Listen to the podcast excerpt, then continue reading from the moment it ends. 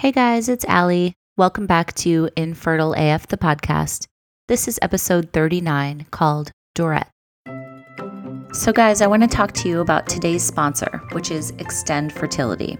When I interviewed my fertility specialist, Dr. Joshua Klein, in a past episode of Infertile AF, I was super impressed with his new clinic. I went there and saw them in action and what they're doing and how they are forward thinking in terms of fertility, how they're being a little bit of a disruptor in the industry. I love that. They're really founded on the premise of democratizing egg freezing and IVF so that they could change the industry and deliver better results. Dr. Klein and I talked a lot about how it's important to him that he makes it less miserable for people going through infertility, which I thought was super important. And in the past two years since they've been open, they've become one of the largest egg freezing practices in the country with over 2,500 cycles. And one of the best things things, I think, is that they're super transparent about their prices. So some of you may have experienced a little bit of what we went through, which was a little bit of a bait and switch when you go into your clinic and they tell you it's going to cost X amount, but oh, if you want this, that, and the other thing, it's going to be this much more, but they don't tell you that till later. So Extend doesn't do that. They are super transparent. They lay it all out there and say it is what it is, but they have financing and flexible payment options, and they're actually priced up to 40% lower than a lot of the other egg freezing clinics. So they do egg freezing, they've started to do IVF as well. And if you're interested in either of those things, definitely check them out at extendfertility.com.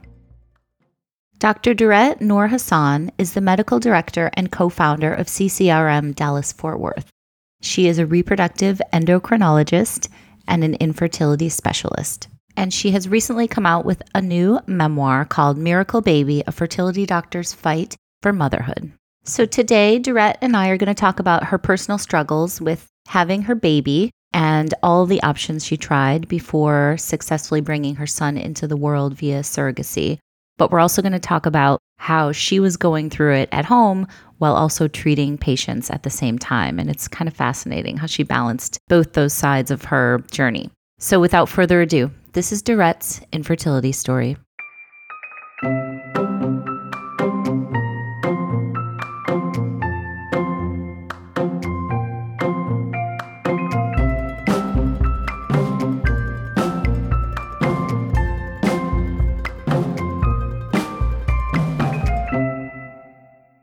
Hi, Dorette. How are you today?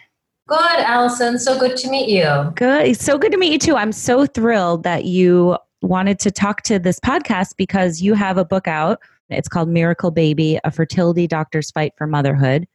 And I just told you before we started recording, it's so compelling, and your life has been so interesting and rich and just full of amazing experiences and amazing stories. So I read it all super quickly, and I thought it was so wonderful. And first of all, congratulations on writing it. And secondly, we're going to get into a lot of the stuff in the book and focusing a lot on the infertility stuff and you as a fertility specialist as well. I love a good memoir. I'm such a fan. Okay. Tell me about you grew up in Guyana. Is that how you say it? Yeah. So okay. I was born in Guyana. Guyana, um, Guyana. is the only English speaking country in South America and it used to be British Guiana, and that you know they got their independence uh, many decades ago from uh, Great Britain, and so now it's Guyana. So uh, my parents are from there, and that's where I was born. Um, we left when I was four, and we traveled a little bit through the Caribbean um, before ultimately settling on St. Croix.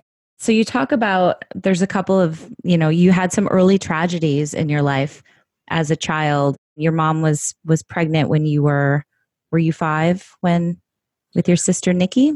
Oh, yeah. So my mom was pregnant and she delivered, and my sister was about seven months old. And uh, she started having massive vomiting and diarrhea. And essentially, what's just a simple gastrointestinal bug that, you know, it's very common you see in children here in America.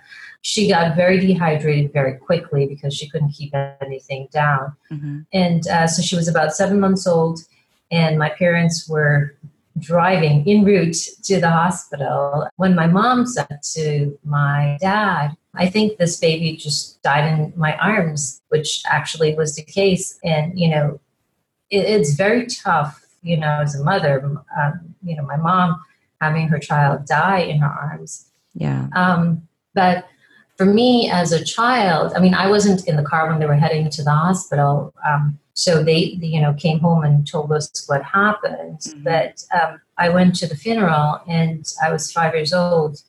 And I remember standing there at, at the graveyard seeing this tiny casket go six feet under.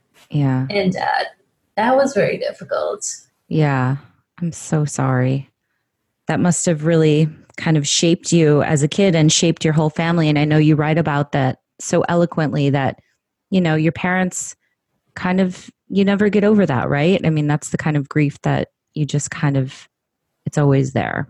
I think a lot of it has to do with my my mother's reproductive history. So that you know that was the first child that she lost, and then she was pregnant again several years later um, with another child. Um, and this one was due to deliver on my eighth birthday, and uh, um, she showed up to the hospital, and uh, turns out it was the baby just the heartbeat didn't have a heartbeat anymore, and it had a heartbeat the previous week when she was at a prenatal visit.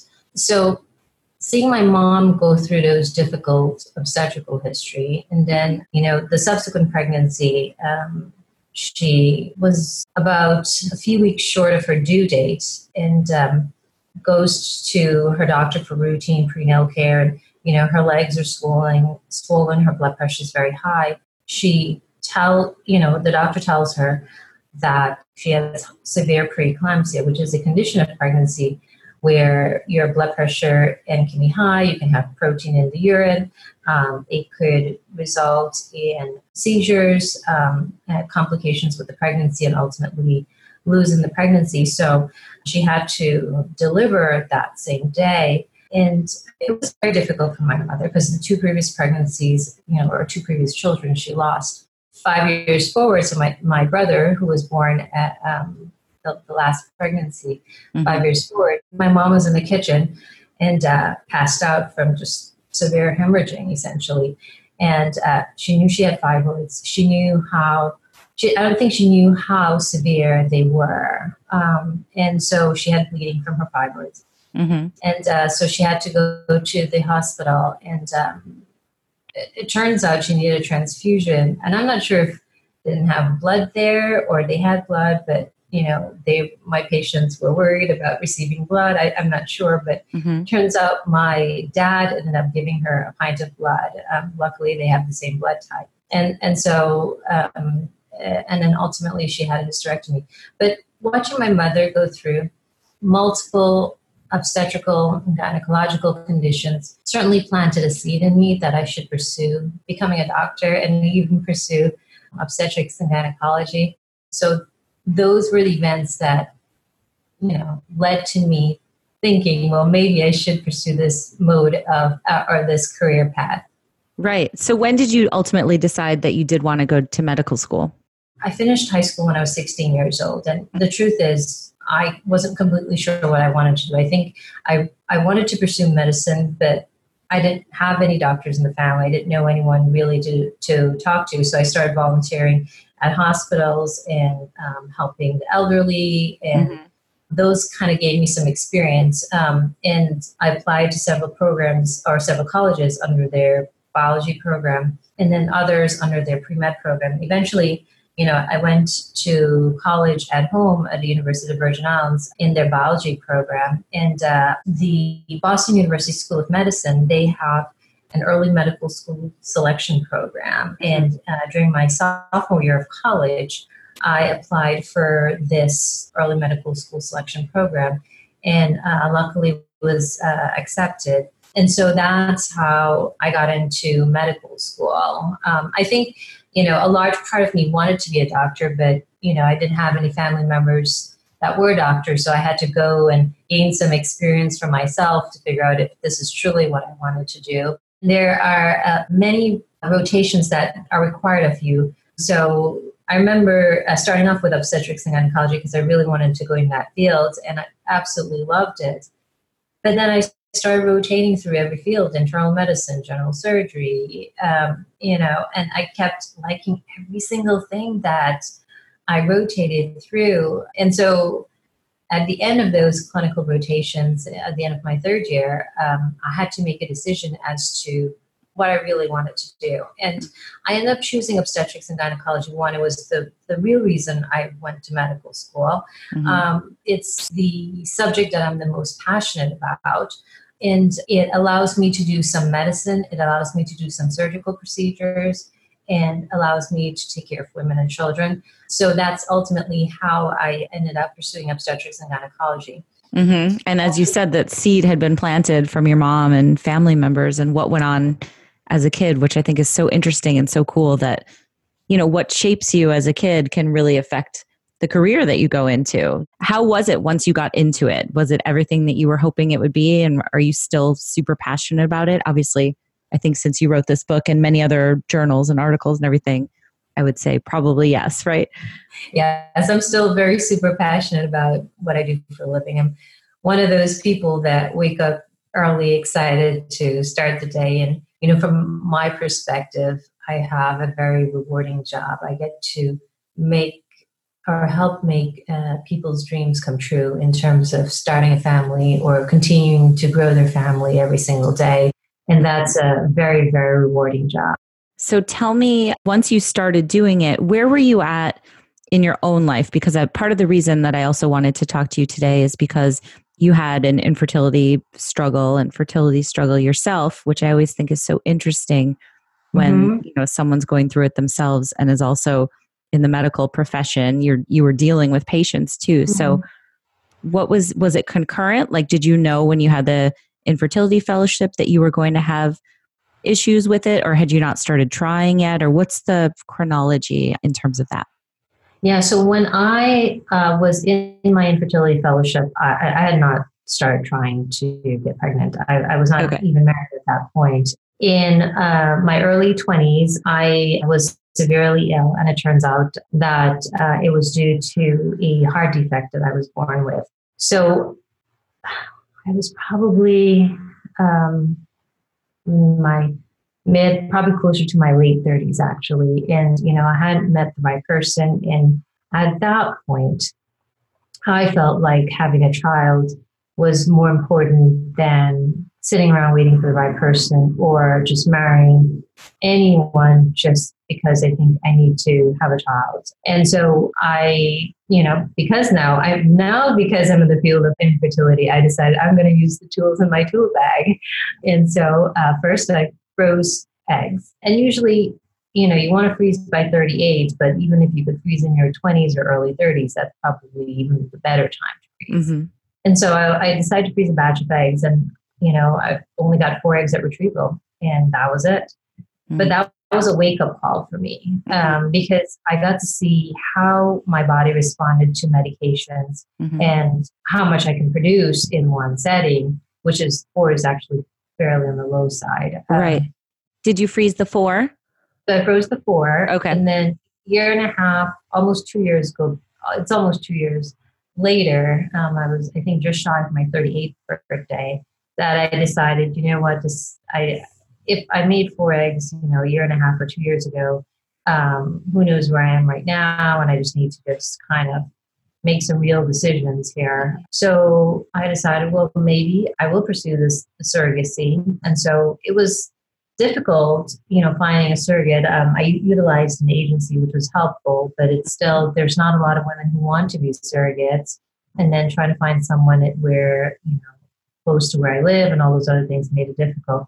Right. So I found a surrogate and we decided to, you know, I decided I was going to pursue pregnancy at that point. You know, I was self sufficient. I bought my own house. I, I was doing okay. And um, sorry to interrupt, but did you, knew for certain that you weren't going to be able to carry a baby because of yeah. your heart condition? So I started, I started thinking about that. I had was investigating that for about three, four years prior to okay. that. I'd seen a hematologist, you know, uh, OBGYN, cardiologist, like several people, um, uh-huh. and you know, kind of the safer path to go was the the surrogacy. And so, um, well, I needed a source of sperm because I have a source of eggs, but uh, not a source of sperm. So, um, researched various cryobanks, which are places that reproductive cells are uh, collected and stored. Um, and found a sperm donor and had the sample shipped. And, you know, I went through the IVF process. Um, and this time I made six eggs, which is slightly more, but it's roughly the same. I make four to six every retrieval, mm-hmm. every retrieval essentially. But the six eggs were enough to give me three embryos. And so we transferred two the first time to a surrogate, and she did not get pregnant. And, you know, I felt in my heart that she should, you know, that I'm like, oh my gosh, this is going to work, and I'm going to be a mom very soon. And it, right. Very, very disappointing. You know, I came to terms with that I was a single woman, that I was doing this, that I was even doing sperm, that I was going to use surrogacy. I mean, I came to terms with so many things. Mm-hmm. And I was I felt comfortable and accepted all those things. And then I put a lot of time and effort and emotion into the whole process. And so I was, I felt like, you know, it was going to work, you know, because in theory, you know, someone like myself who is uh, somewhat type A, if you put the time and energy and work into it, usually you get the results. And you know, that's not necessarily the case with pregnancy at all. So I was really devastated, actually. But I knew I had to be the strong one. I had to make sure that the surrogate was okay too, because she felt, you know, I don't want her to feel like, you know, this was her fault by any means at right. all. Uh, I so, can imagine you know, they must feel kind of guilty too. You know, that must yeah, be really difficult for everybody. It's tough for everyone. So, you know, I, I called her pretty, pretty quickly and said, you know, we still have one more embryo let's do it again. You know, it's going to work. Try to, you know, make her hopeful. And um, we did it. We, so we transferred two the first time. That didn't work, but we transferred the last embryo, um, you know, a couple months later. And that didn't work either. Um, and so I, I hadn't utilized my four frozen eggs. I still left those just in case I ever needed them. Um, mm-hmm. But I'd used the, the eggs from that most recent cycle, and, you know, or embryos that were created from that most recent cycle and um, it didn't work. And the truth is, I needed a mental break because I, I wasn't ready for failure. I wasn't ready to move to the next step. I wasn't ready to do it again. I I thought I had gone through, you know, all the all the things I could control for and fix before even going into the process. That you know, I thought, well, maybe it should have should have worked. Um, one of the things uh, I did not do which is, um, you know, not as big back then as it is now, is genetic testing of the embryos. That testing did exist, but it wasn't commonly done back then. Um, mm-hmm. And I'm trying to think, this was many years ago um, that I did this. Mm-hmm. But anyways, I needed a break. I just I needed a break because you know if I was going to do this again, or maybe I should just adopt. And you know, I mean, there's tons of children out there that needed right uh, um, someone to take care of. Maybe I should just you know instead of pushing myself through this, just just adopt and not worry about it. And then if I was going to adopt, why do I have to adopt at that point in time? I could still sit around and wait for a few more years and then adopt. But you know, I had all these things, all these options mm-hmm. that I was considering, and I just needed some time to just stop, take a big mm-hmm. breath, and then figure out what I really wanted to do next. So so um, meanwhile, what was going on at work? Were you you were treating infertility patients in yeah, your yeah. okay so how was how was that like going through it yourself and then going to work and dealing with it and also seeing you know the roller coasters and the highs and lows that other people were going on that must have you been know, pretty hard emotionally and mentally as well because yeah, you kind of can't get away from it right it, it, never really affected my work like it was just you know work was work it, right as doctors we get we know how to just put on a professional face and someone right. like who has lived real life tragedies. I know how to just like, okay, life could still be worse than what it is right now. It's going to be okay. The second pregnancy test was negative on a Friday. And I think that Saturday morning, I called the surrogate, I called the agency, and I just can't kind of canceled everything else after yeah. that. But interestingly, that same Saturday night, I go to a Halloween party and I just, I'm just going because, you know, my friend invited me and I'm going to a party. And I figured it was it would be something nice to do anyways, because that way I don't have to sit and think about what's going on in my own head. I can just go out and socialize. And I went to, to the party just thinking I was, was going to be there for a few hours. I remember I, w- I was about to leave and went to the restroom and came back. That's where I met my husband. Um, mm-hmm. So he was dressed as a shop and he struck up a conversation with me. And wait, dressed as a what? he was dressed as a chef. Um, a chef? And yeah, he was dressed This is like a, chef. romantic comedy moment. yeah, and I was dressed as a vampire, and uh, he's dressed oh, up cute. over my my cup that you know I left sitting on the table. Right. And then you know he texted me the next day, and you know several months later uh, we got married. Wow, cool. Uh, I love mm-hmm. that. So then, did you guys start talking right away about having kids, or how did it go for the two of you? After we got engaged, mm-hmm. I brought it up, um, and I, you know everything happened really fast. Um, so we got engaged after just dating four months, and um, we got married after knowing each other for only eight months.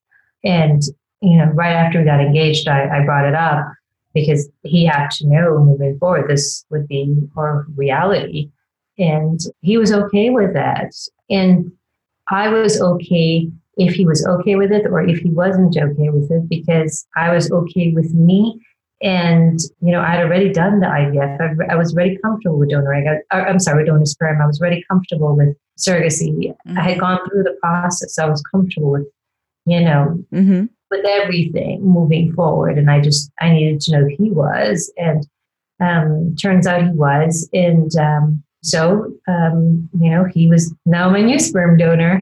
So then we did another IVF cycle. Again, I need four to six eggs. Um, mm-hmm. That's usually the range um, that I make. And um, we his uh, sample was not good the day of the egg retrieval. The embryos were not good, um, and we we didn't have anything. Essentially, we didn't have any embryos. Oh, um, sorry. It's okay. So we decided, okay, we also have to work on him. Um, so he went to a urologist, um, and turns out he had surgery um, 10 days before our wedding day. So the clock was really running on us. I mean, I was in my very late 30s at this point, and you know, he was in his mid 40s, and we just needed to do things as fast as possible. And so um, we got married. We waited about six months or so, and then we did the next IVF cycle, which this would be now my my fourth egg retrieval. Okay.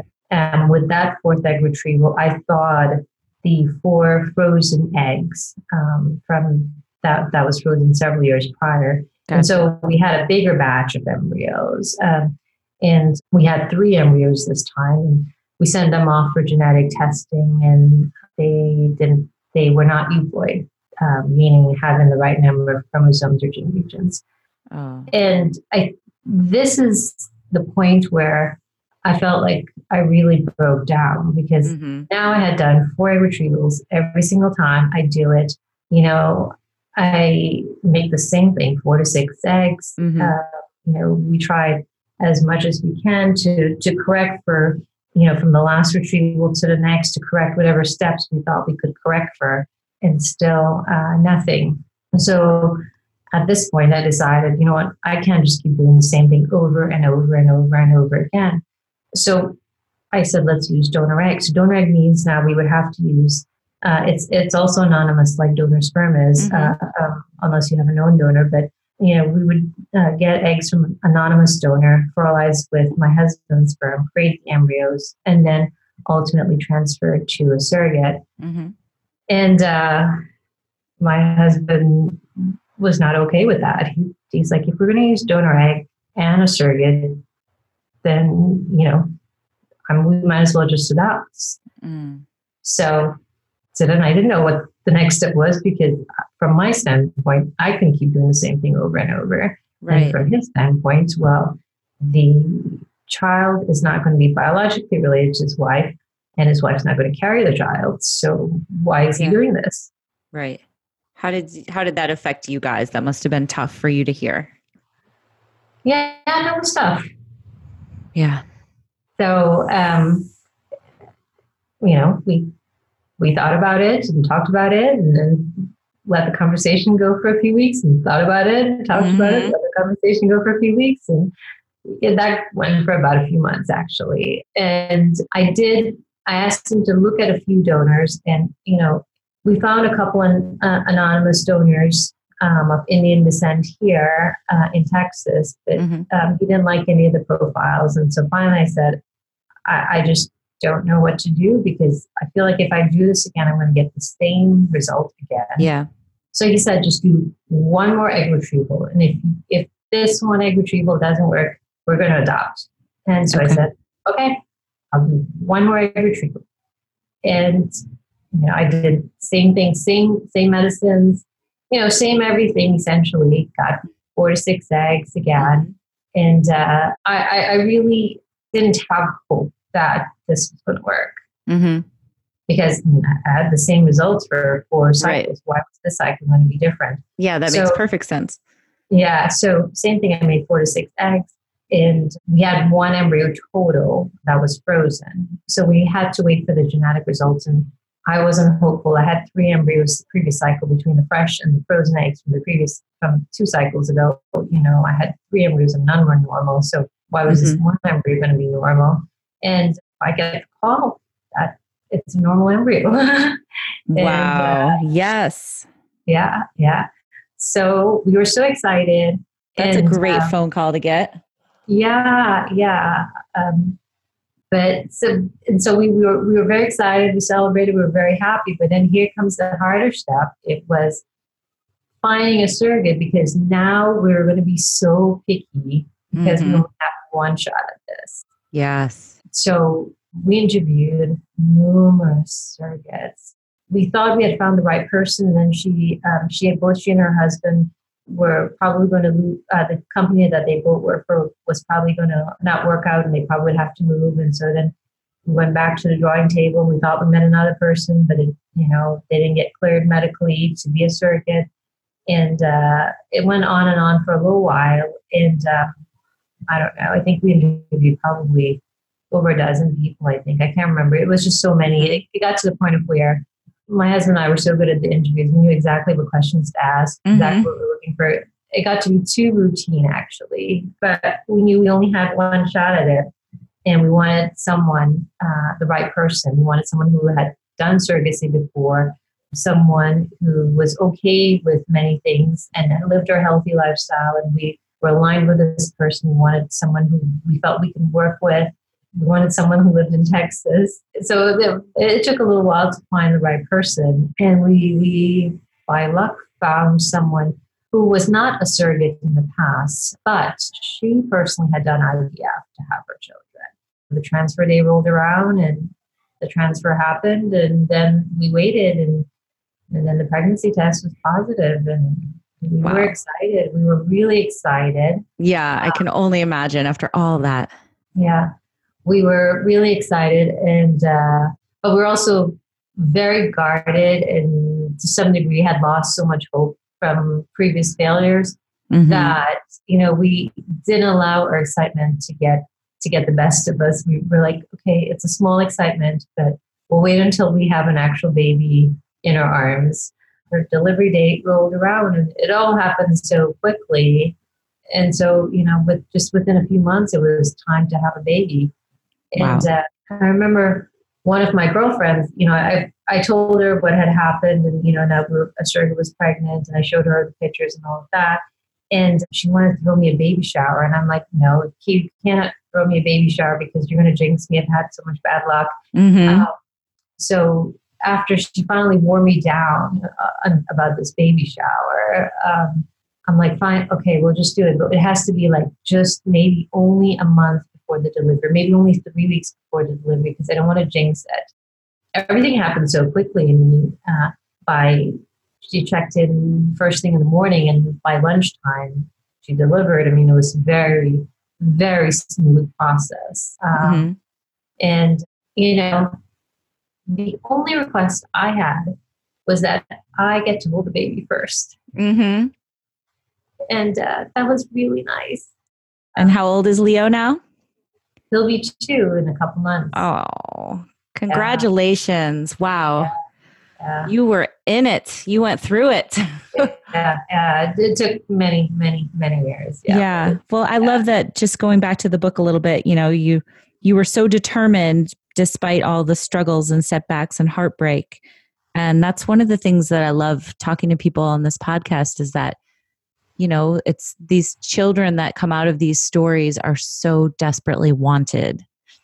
And I just think that's so cool for kids to to know how hard their parents fought to have them, you know?